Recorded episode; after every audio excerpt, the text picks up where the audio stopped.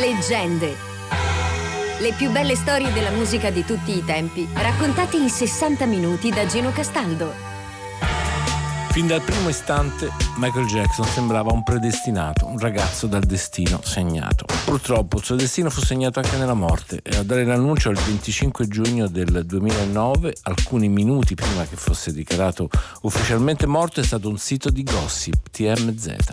Quello che è successo dopo è l'onda tellurica più potente mai scoppiata in rete e ancora una volta con un teppismo perfetto ovviamente e crudelmente involontario fu il momento giusto per testare le potenzialità del nuovo sistema di informazione globalizzato.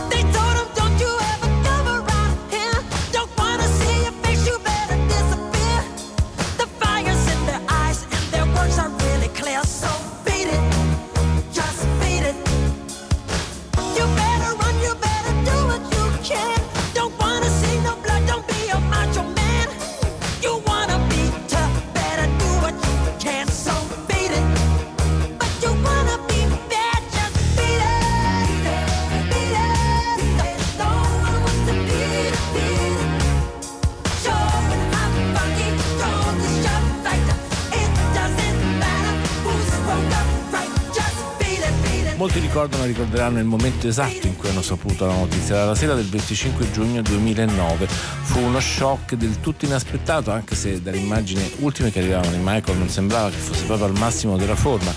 Ma era inaspettato perché molti, compreso il sottoscritto, avevano in mano un biglietto, un biglietto per i concerti che erano previsti a Londra in settembre e che dovevano essere il suo grande ritorno dal vivo. Era da un po' che era fuori dalle scene, ma era pronto a tornare in pompa magna, c'erano state prenotazioni colossali. E nel frattempo lui stava provando, arrivavano frammenti rubati che, che, delle cose che stava facendo, quindi insomma tutto sembrava preludere a una enorme rinascita. E invece... Michael Jackson è nato il 29 agosto del 1958 a Gary, in Indiana. È settimo di dieci figli di una famiglia in quel momento molto molto modesta. Iniziò da piccolissimo, come tutti sanno forse, a salire su un palco al traino dei fratelli ma lui era ovviamente un ragazzino prodigio e quando entrò nel gruppo di famiglia, prima come percussionista, poi come cantante, eh, in brevissimo tempo, sebbene fosse veramente piccolo, la star diventò lui.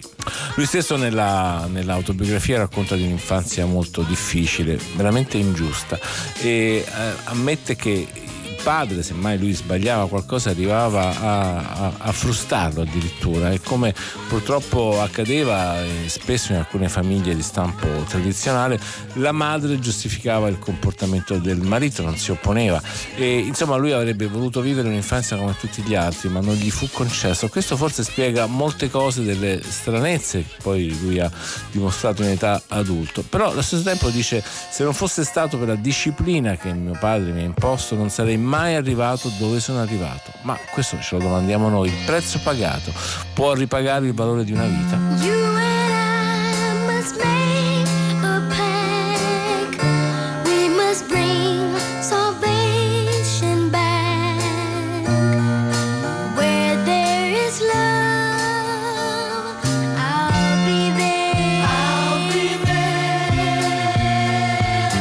All'inizio i fratelli Jackson fanno molta gavetta, però imparano a fare veramente tutto, suonano, cantano, danzano sotto il ferreo controllo di questo padre padrone che si chiamava Joe. E, eh, insomma in questa, in questa gavetta iniziale alla fine riescono a passare nel, al celeberrimo eh, Teatro Apollo che stava nel cuore di Harlem, dove una volta a settimana si organizzava una celeberrima serata del dilettante. Bene, loro ebbero un grande successo, ma anche un pizzico di fortuna perché quella sera lì c'era una star della Motown che era Gladys Knight, la quale li vide e gli propose proprio l'etichetta Motown. A quell'epoca la musica nera si, si concentrava intorno a alcuni centri importanti, c'erano tre soprattutto, era a Chicago c'era la, un'etichetta che si chiamava Chess Record, a Memphis ovviamente c'era la Stax e a Detroit appunto c'era la Motown che sicuramente era quella più adatta al, al gruppo, alla famiglia Jackson perché eh, la stessa Motown un po' come esattamente come il metodo che, che usava il, il burbero Papa Jackson era una specie di Catena di montaggio, una macchina che usava i musicisti proprio come fossero anelli di una catena di montaggio, produttori, autori, cantanti, eccetera. E, e poi comunque l'etichetta in cui c'erano Stevie Wonder, Diana Ross, che poi diventerà amica e mito per, per Michael, e c'erano anche gruppi non molto diversi, cioè gruppi che avevano una prevalenza canora con coreografie straordinarie, gruppi assolutamente leggendari, come per esempio i Temptation.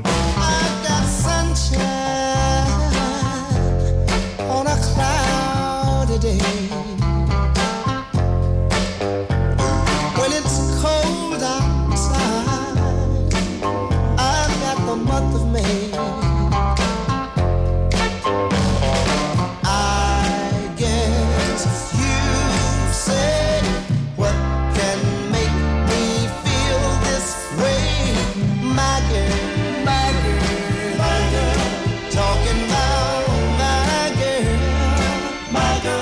Girl dei Temptation qui all'interno della storia che stiamo raccontando su Michael Jackson a leggende su Rai Radio 2.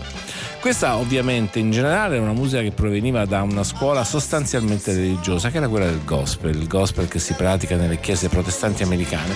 il passaggio alla musica profana in realtà era già stato compiuto già negli anni 50, uno dei primissimi fu Ray Charles che, che, che prese proprio lo stile, le musiche di, del, di, prese musiche di ispirazione assolutamente profana, pensate I Got a Woman, più profano di così si muore, ma che però formalmente rispettavano e sfruttavano la trascinante vitalità che era tipica del gospel. I got a woman way over town that's good to me.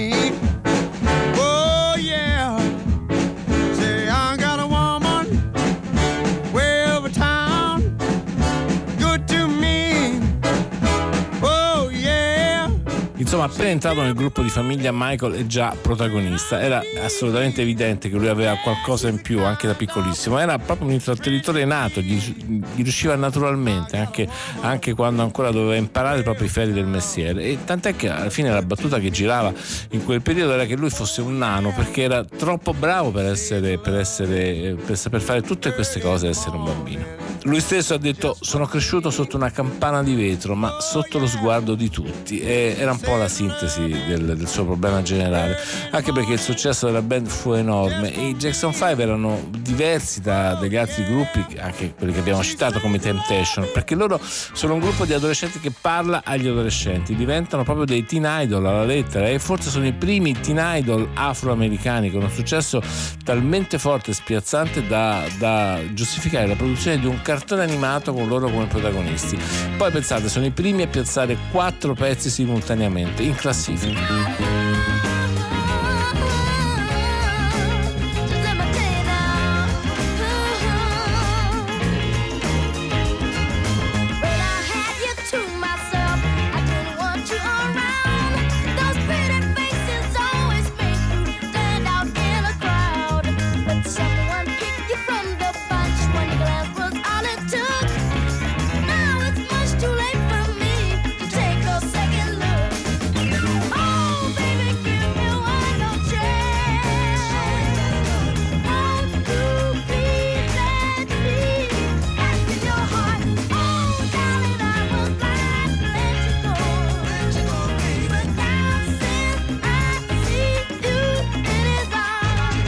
Allo stesso tempo eh, diventava sempre più ovvio che c'era una netta sproporzione tra il talento strabordante del piccolo Michael e quello, quello, dei fratelli. Bravi, sì, ma certamente non come lui. Infatti lui cominciò quasi naturalmente a fare qualcosa da solo e anche qui fu un successo, anche se a riascoltarlo oggi non è proprio tra le migliori cose che abbia cantato Michael Jackson, in particolare un pezzo che fu un suo successo solitario, ehm, abbastanza così, veramente ai confini del kitsch. Si intitolava Ben e in fondo almeno ecco rispettava la giovane età di chi la stava cantando, perché questo Ben, il protagonista della canzone, pensate, non è una persona, ma era un topolino. In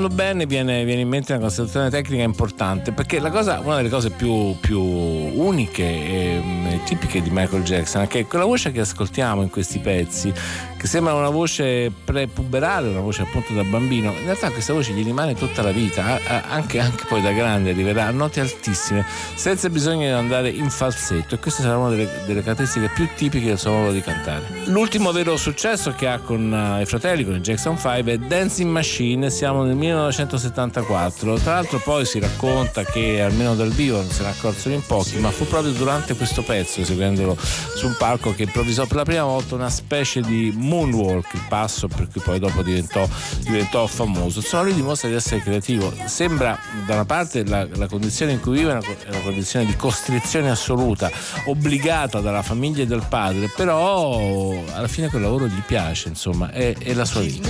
Vanno avanti, vanno avanti, fratelli, continuano come i The Jacksons, ma eh, cominciano a funzionare un po', un po' di meno, mentre invece parallelamente Michael sviluppa la sua carriera solista, riprende la marcia individuale. Qui a questo punto si comincia a fare sul serio, altro che Ben, si stacca definitivamente dai, dai fratelli, anche perché le cose stanno cambiando velocemente, siamo oltre la metà degli anni 70. Nel frattempo la musica è totalmente cambiata, è arrivata la disco che ha stravolto dalle fondamenta il mondo della black music. Michael si aggiorna, lui è determinatissimo e utilizza la sua energia per fare un salto, realizzare il suo primo album veramente da adulto. Questo album esce nel 1979, si intitola Off the Wall ed è prodotto niente di meno che da Quincy Jones. Qui inizia veramente la sua storia, quella importante. C'è un singolo devastante che si intitola a tutti gli effetti la premessa a thriller.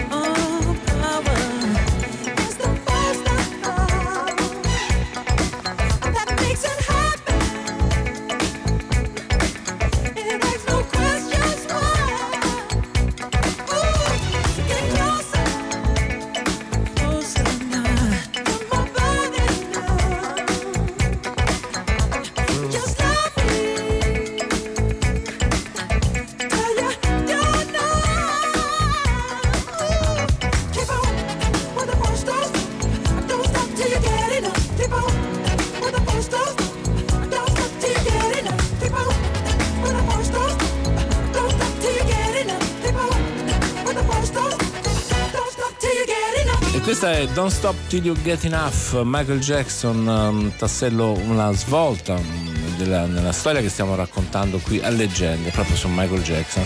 Se ci pensate, ascoltando bene il pezzo, la ritmica è molto molto vicina, non solo la ritmica, al, al, a quella di eh, Thriller. Il disco fa numeri pazzeschi, spinge ben quattro singoli in classifica e viene considerato uno dei primi dischi, se non il primo, di, con un successo veramente cosiddetto di crossover, cioè che mescola completamente il pubblico bianco a quello nero. A questo punto Michael è come dire, vittima e carnefice allo stesso tempo del suo successo, ma lui ormai come, come dire, malato di, questo, di questa condizione continua a coltivare ambizioni smisurate, per cui non gli basta quello che fa, lui vuole essere il numero uno e, e cerca di farlo interpretando i cambiamenti che stanno continuando ad essere molto molto forti e sta arrivando per esempio stanno cominciando i videoclip cioè sta, comincia a trionfare una nuova idea della musica che privilegia o comunque che ritiene fondamentale eh, l'immagine. Questo non è un passaggio secondario perché a crollare è proprio la connessione che c'era stata fino a quel momento con l'autenticità, la credibilità diretta dei cantanti.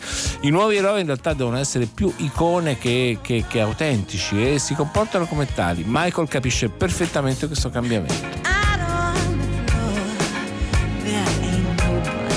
love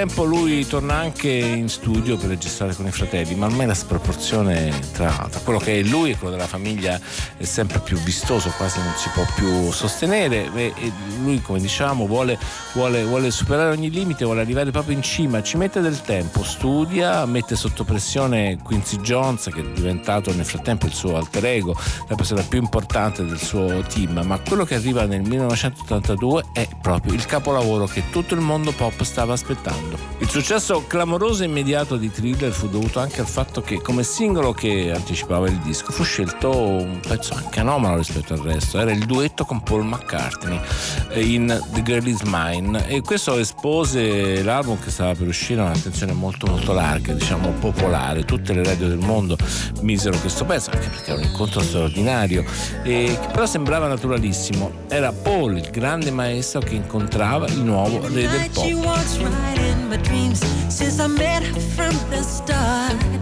I'm so proud I am the only one who is special in her heart. The girl is mine.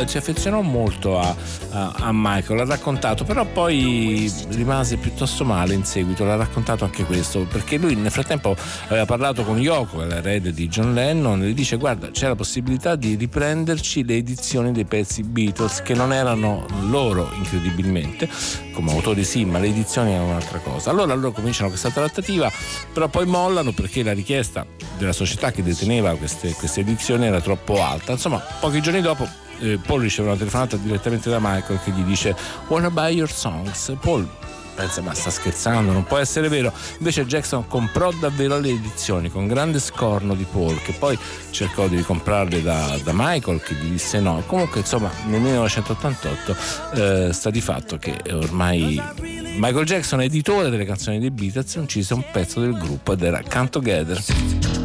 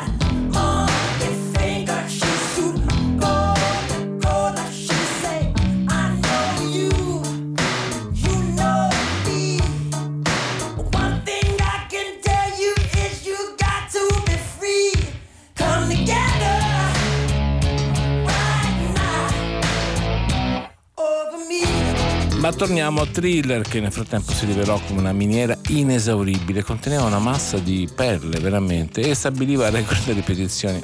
Di fatto fu il primo disco al mondo nella storia che, che produsse ben sette singoli consecutivi da classifica con una vendita complessiva che si aggirava intorno ai 100 milioni, insomma un fenomeno che non aveva precedenti, a cominciare da un pezzo intitolato Billie Jean.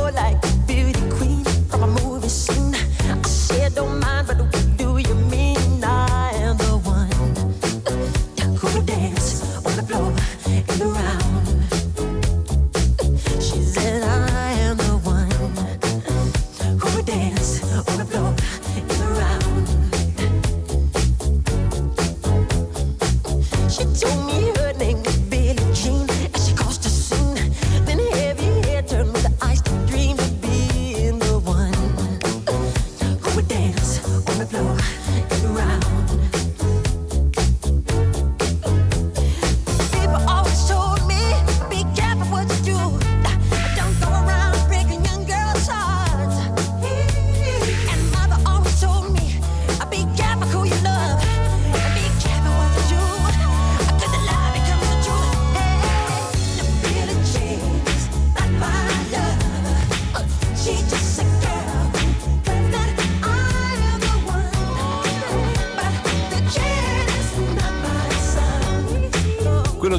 Jean fu il primo video di un artista nero mai trasmesso da MTV che faceva un po' la snob su questo, passava quasi esclusivamente musicisti bianchi. Era il 10 marzo del 1983 e più in generale la sua figura diventa una specie di disegno, quasi si astrae dalla fisicità reale del, di, di, Michael Jackson, era come fosse un logo, di logo si parlava proprio in quegli anni.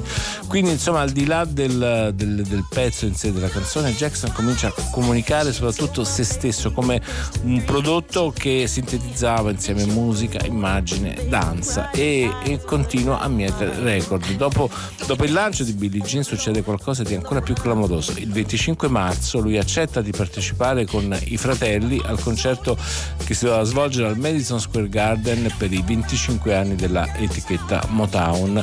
Eh, lui si esibisce prima con un, con un medley insieme ai fratelli, con i vecchi successi, poi rimane solo sul palco per cantare Billie Jean e questo è il momento cruciale. Durante l'esibizione di questo pezzo lui lancia eh, per la prima volta veramente il famoso passo del moonwalk, quello in cui lui sembrava camminare all'indietro e nessuno capiva come si potesse fare. Bene, le reazioni del pubblico furono esplosive, praticamente si racconta che c'era che la gente andò come fuori di testa, fu un momento quasi di caos, di, di esplosione, insomma dovettero interrompere la registrazione della, dello speciale televisivo perché tornasse la calma, pensate un po' cosa poteva scatenare. Insomma, poi quando andò in onda l'evento fu seguito da 50 milioni di spettatori. Successe di tutto. Arrivò, per questa è una curiosità, ma è molto, molto interessante, arrivò a Michael una telefonata del grande mito della danza, Fred Astaire in persona, che gli disse sei bravissimo, quello che fai è inventivo, è nuovo, complimenti. Insomma, con Billie Jean il disco esplode e, e, e, in modo anche molto largo, perché proprio in particolare questo pezzo fu, fu, amato anche da quelli che erano più dalla parte del rock, perché dentro c'è tutto, c'è tutto compreso. Il rock infatti è stata spesso eh, reinterpretata questa canzone, pensate per esempio, ascoltiamo qualche secondo di questa struggente versione che ne, che ne ha fatto Chris Cornell.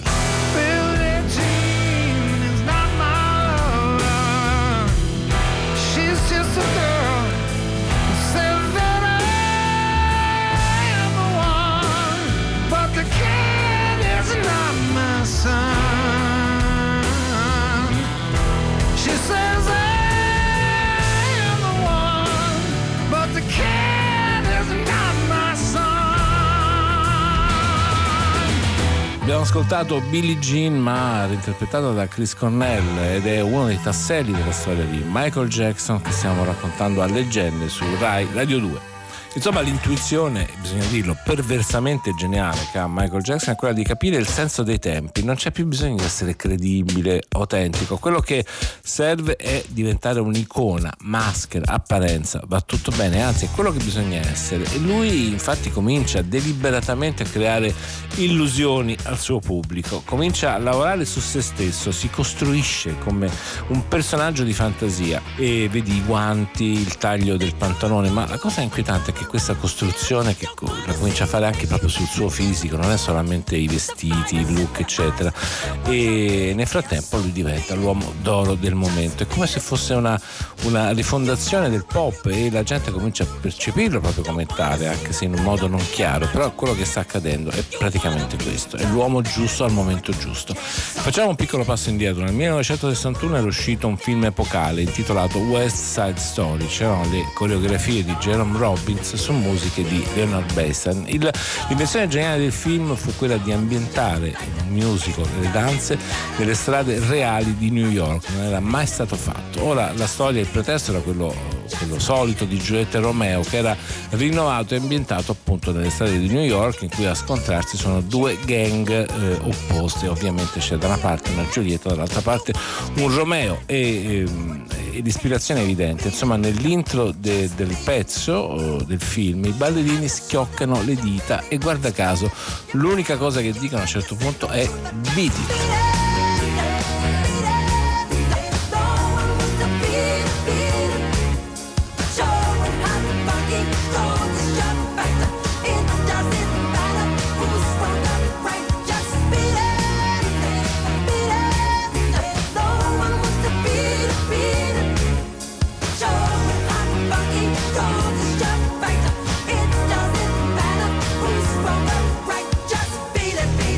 Michael Jackson, tratto ovviamente da thriller, il tassello fondamentale della storia di Michael Jackson che stiamo raccontando a leggende su Rai Radio 2.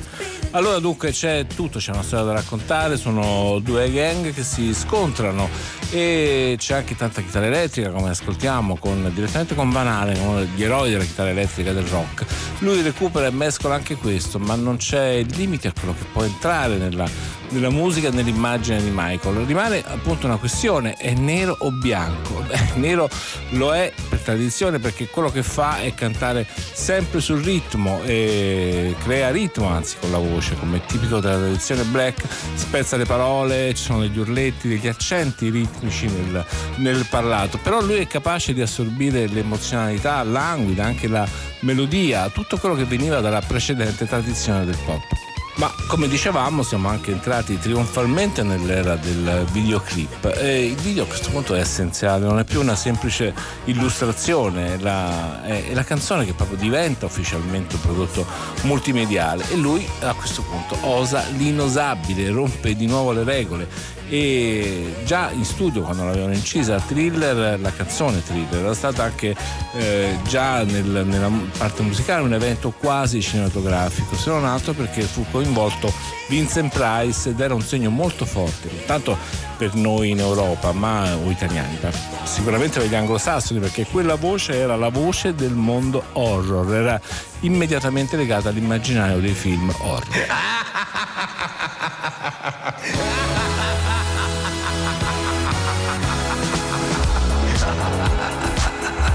Adesso proprio in quel periodo c'era un po' la tendenza a ripercorrere il linguaggio cinematografico della, proprio della storia del cinema perché eh, eh, si stava cercando ancora un linguaggio autonomo per questa nuova, nuova forma espressiva. E quindi ci fu una specie di ripasso, tutti i generi del film venivano un po' ritrovati. E, è quello che fa eh, Michael Jackson, ma lui va molto oltre perché se gli altri erano dei piccoli film in tre minuti, lui fa qualcosa di completamente nuovo, lui va oltre, sceglie John Landis perché aveva visto un lupo mandato a New York, gli era piaciuto da matti, quindi decide che lui è l'uomo giusto. E per capire la stranezza del prodotto vale la pena raccontare quello che è successo alla premiera, alla presentazione del nuovo video. Quando fu presentato era uno strano evento perché stava un po' a metà tra una canzone e un piccolo film. Durava 13 minuti, che era moltissimo per una canzone, ma poco per uno spettacolo. Quindi la gente presente che stava lì alla fine non bastava, volevano qualcos'altro. Quindi alla fine riuscì Eddie Murphy, che era quello che, che presentava l'evento, e disse: Beh, scusate, visto che non abbiamo altro, almeno rivediamolo. Quindi fu fatto vedere due volte. A ripensarci il, il, videoclip era anche una metafora personale di quello che Jackson voleva essere e diventare Pensateci, all'inizio del, del, video è solo Michael Jackson, non canta, non balla, è un ragazzo normale con la giacca della scuola che vuole uscire con la sua fidanzatina. E volontariamente, una volta uscito, si trasforma. Lo dice alla ragazza, scappa, vai via perché sono diverso, la luce della luna arriva e si trasforma. Ma, ma poi si scopre che era un film, quindi allora escono, incontrano gli zombie e lui a quel punto cambia squadra. Eh, volontariamente però è lui che si mette con gli zombie, quindi mette paura alla ragazza, ma poi anche questa immaginazione, era un film nel film, alla fine c'è uno scarto, il sogno nel sogno. Però pensateci, lui si trasforma due volte, la prima involontariamente, come fosse costretto dagli eventi, ma l'altra volta lui la sceglie appositamente.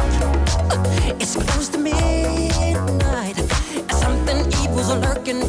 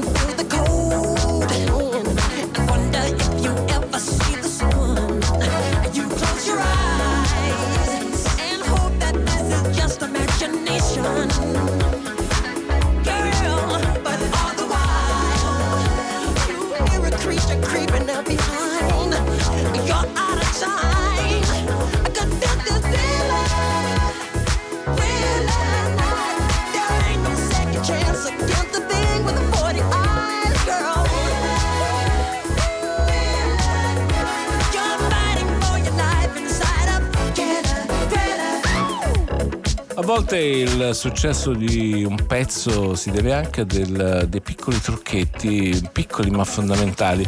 Qua c'era in assoluto il, il, il genio di Quincy Jones in piano nell'arrangiamento, nel, pensate anche solo lo stacchetto in levare che c'è nel ciclo ritmico di questo pezzo. Beh, sembra poco, ma forse una delle ragioni per cui questo pezzo è diventato così, così irresistibile. E poi Thriller veramente convinse veramente tutti, nessuno poteva resistere a questa, a questa nuova opera di sintesi di generi, di stili. Pensate quello che disse il, il Village Voice, disse una cosa molto forte dominante. Jackson c'era scritto, ha cominciato a squarciare il velo splendente della sua innocenza in modo magico e irreale per posare gli occhi su qualcosa di più profondo e oscuro.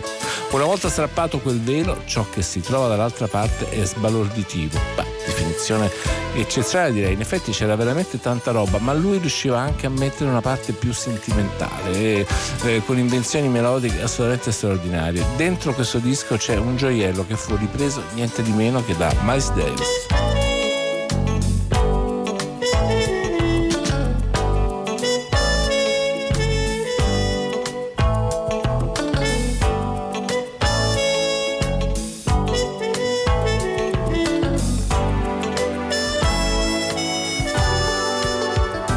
Era il, ehm, il, genio della tromba di Miles Davis, forse il più grande jazzista che in quegli anni ancora ehm, faceva, faceva, musica e ehm, da molti anni non interpretava più pezzi di altri, faceva solamente i suoi pezzi, però fece un'eccezione, guarda caso, stregato dalla, da, dalla geniale melodia di questo pezzo che si intitola ovviamente Human Nature.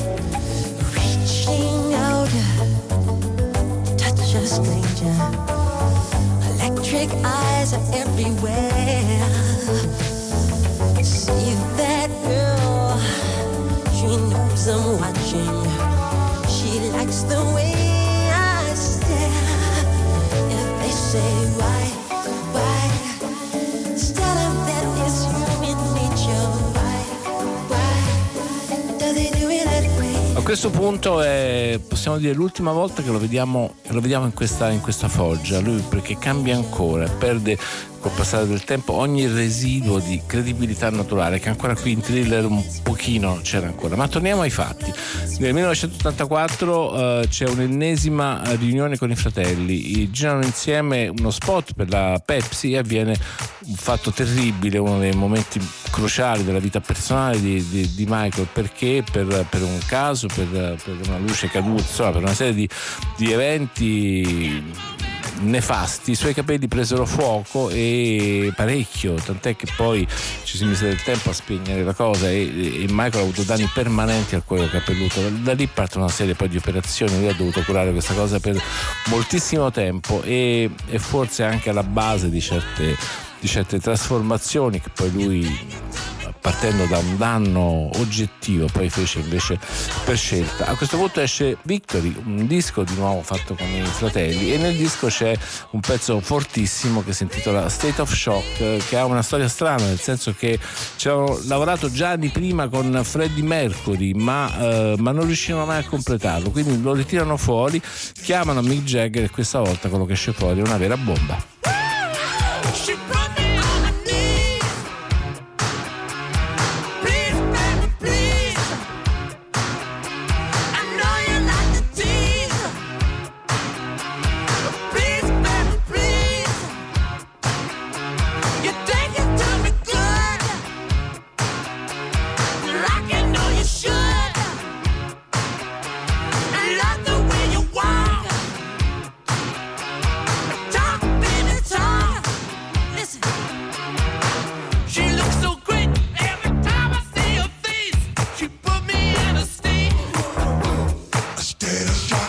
Insieme ai fratelli fa anche un tour, anche qui ovviamente di successo, ma dura poco perché Michael riprende in breve la sua vita da, da, da, da solista. E succede proprio quando era partita una, una gara di solidarietà nel mondo della musica senza precedenti, è quella che porterà poi a Live Aid inizia nel Natale del 1984 con un pezzo fatto da molti musicisti inglesi insieme che si intitolava Do They Know It's Christmas. L'America decide di rispondere a questa iniziativa lanciata dagli inglesi con un pezzo altrettanto potente che si intitola We Are the World e questo pezzo viene affidato a Michael Jackson e Lionel Richie con la produzione ovviamente di Quincy Jones. Incredibilmente parteciparono 45 artisti e soprattutto era un ensemble che in America non si era mai visto. Dentro c'erano insieme Bob Dylan, Springsteen, Ray Charles, Stevie Wonder, Michael Jackson ovviamente, il quale fece un po' lo snob perché apparve nel video in modo separato, un po' vanitoso, inquadrato dal basso, scorrendo in modo che si vedesse prima il guanto bianco e si intuisse così che poi si stava parlando in quel momento proprio di Michael Jackson.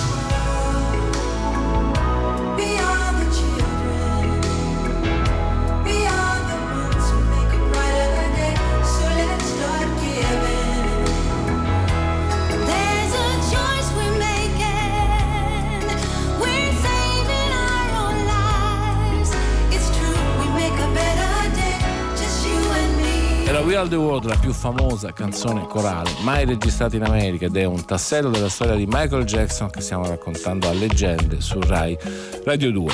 We Are the World, il singolo, raccolse 100 milioni di dollari e ovviamente furono interamente devoluti alla causa della, della fame in Etiopia. C'è una lunga pausa prima che arrivi un nuovo disco, passano addirittura 5 anni, che sono tantissimi nel mondo del, del, della musica pop. E bisogna aspettare il 1987, finalmente arriva un nuovo progetto, si intitola Bad e anche qui la trasformazione è palese, ma del resto erano successe tante cose, erano anni in cui la musica e gli eventi erano travolgenti. Era arrivato, anzi stava, stava salendo alla ribalta l'hip hop, c'era il trionfo di Madonna, di Prince e in generale la musica pop aveva preso il posto del rock anche nei grandi raduni di massa. Eh, Madonna e lo stesso Michael Jackson del resto fanno tour trionfali negli stati di tutto il mondo della prima volta che succede e lui a questo punto continuando a cambiare sembra sempre più androgeno, quasi un mutante eh, volutamente, non gli interessa sembrare più normale da nessun punto di vista e modifica proprio il suo volto. Eh, e in questo è un po' estremista, diventa una specie di simulacro di se stesso, modifica il naso, dimagrisce, eh, soffre di vitilligine ma che sbianca alcune parti della pelle, ma lui poi va fino in fondo a questo processo, lo pratica, incoraggia questa specie di mutazione verso il bianco, oppure chissà, alla fine non è bianco né nero, né grande né piccolo, né uomo né donna, si disegna come fosse un fumetto, un fotogramma, un'icona eh, dentro la quale però purtroppo c'è anche il germe della sua autodistruzione.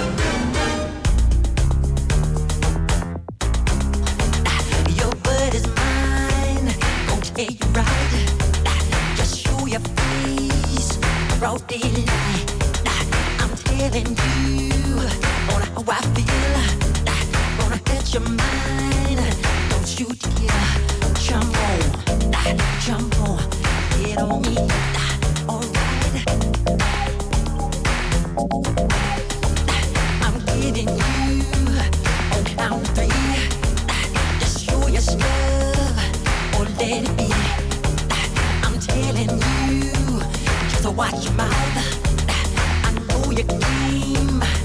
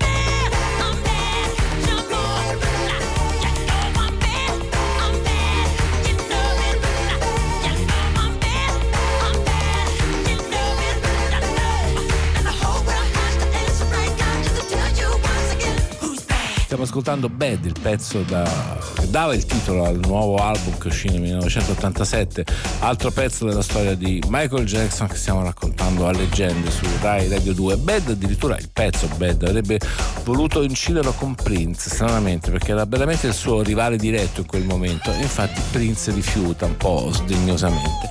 Um, Jackson dall'altra parte cerca di, così come ha fatto anni prima con la disco music, con rock, cerca di rispondere anche all'avanzata del rap e occupa la scena di nuovo, fa numeri incredibili, tour clamorosi, video con registi famosi e prestigiosi e raccoglie premi da ogni parte. E è anche in quel periodo che, che completa la, la, favola del suo personaggio acquistando il ranch Neverland che diventa la sua eh, abitazione leggendaria anche un po' fatata come fosse una specie di gigantesco Luna Park. In Bad ci sono ancora tracce di grandezza, eh, soprattutto c'è un pezzo che sembra eh, all'altezza di thriller e che viene incredibilmente scelto da Federico Fellini nel momento in cui lui vuole rappresentare la sua fantasia del mondo delle discoteche. Si parla del film La voce della luna.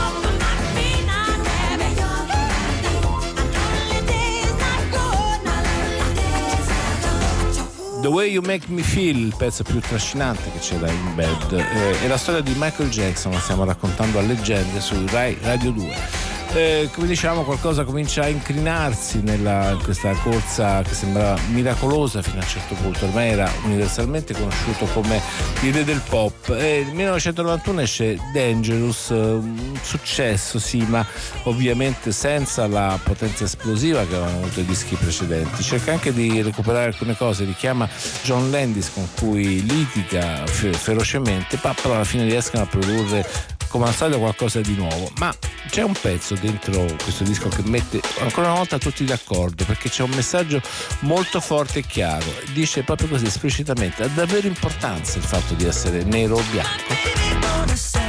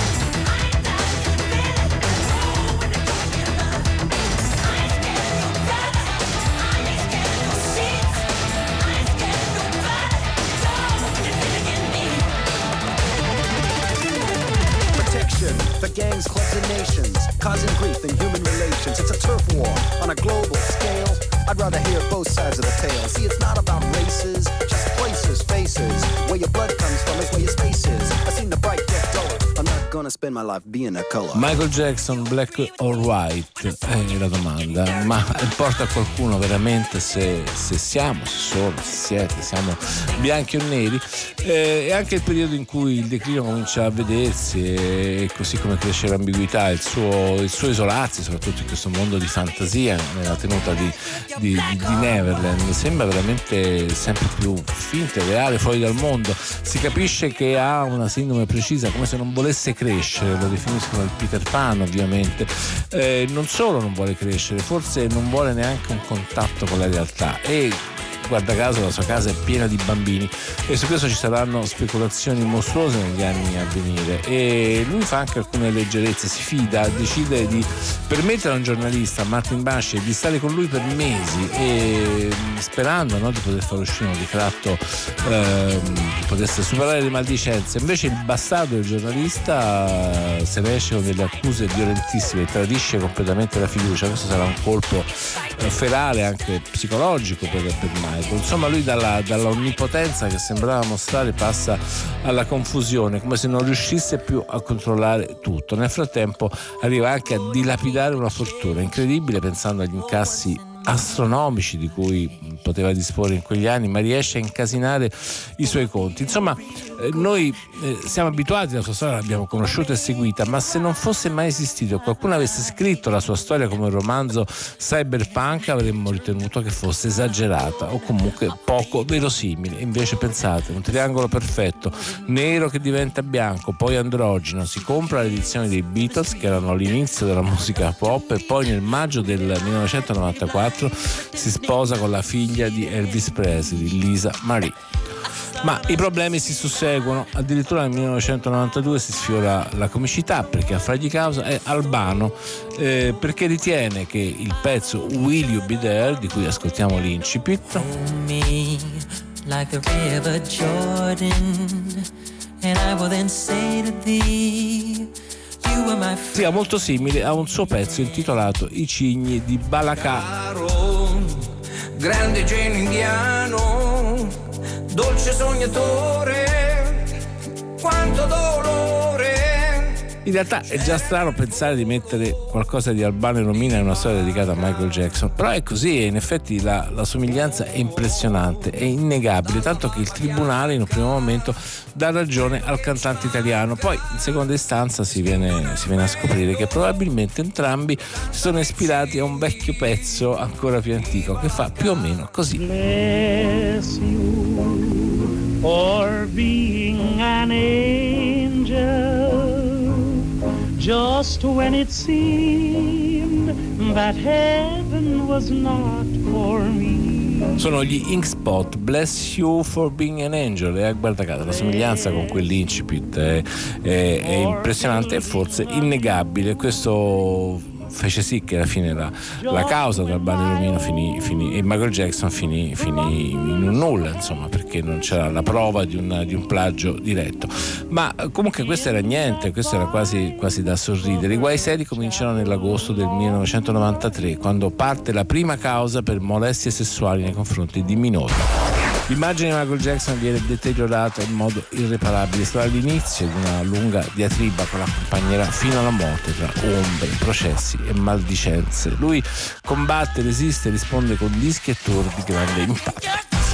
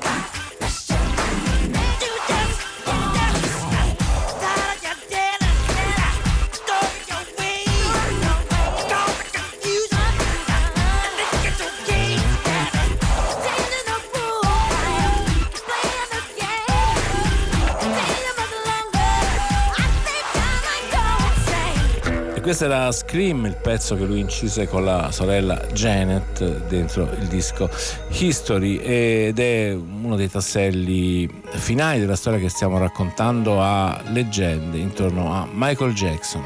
Allora nel 1995 diciamo, pubblica History e organizza un tour faraonico, un tour mondiale che si faceva precedere in ogni città eh, dove doveva arrivare da una gigantesca statua con la sua effigie che annunciava il concerto che sarebbe stato.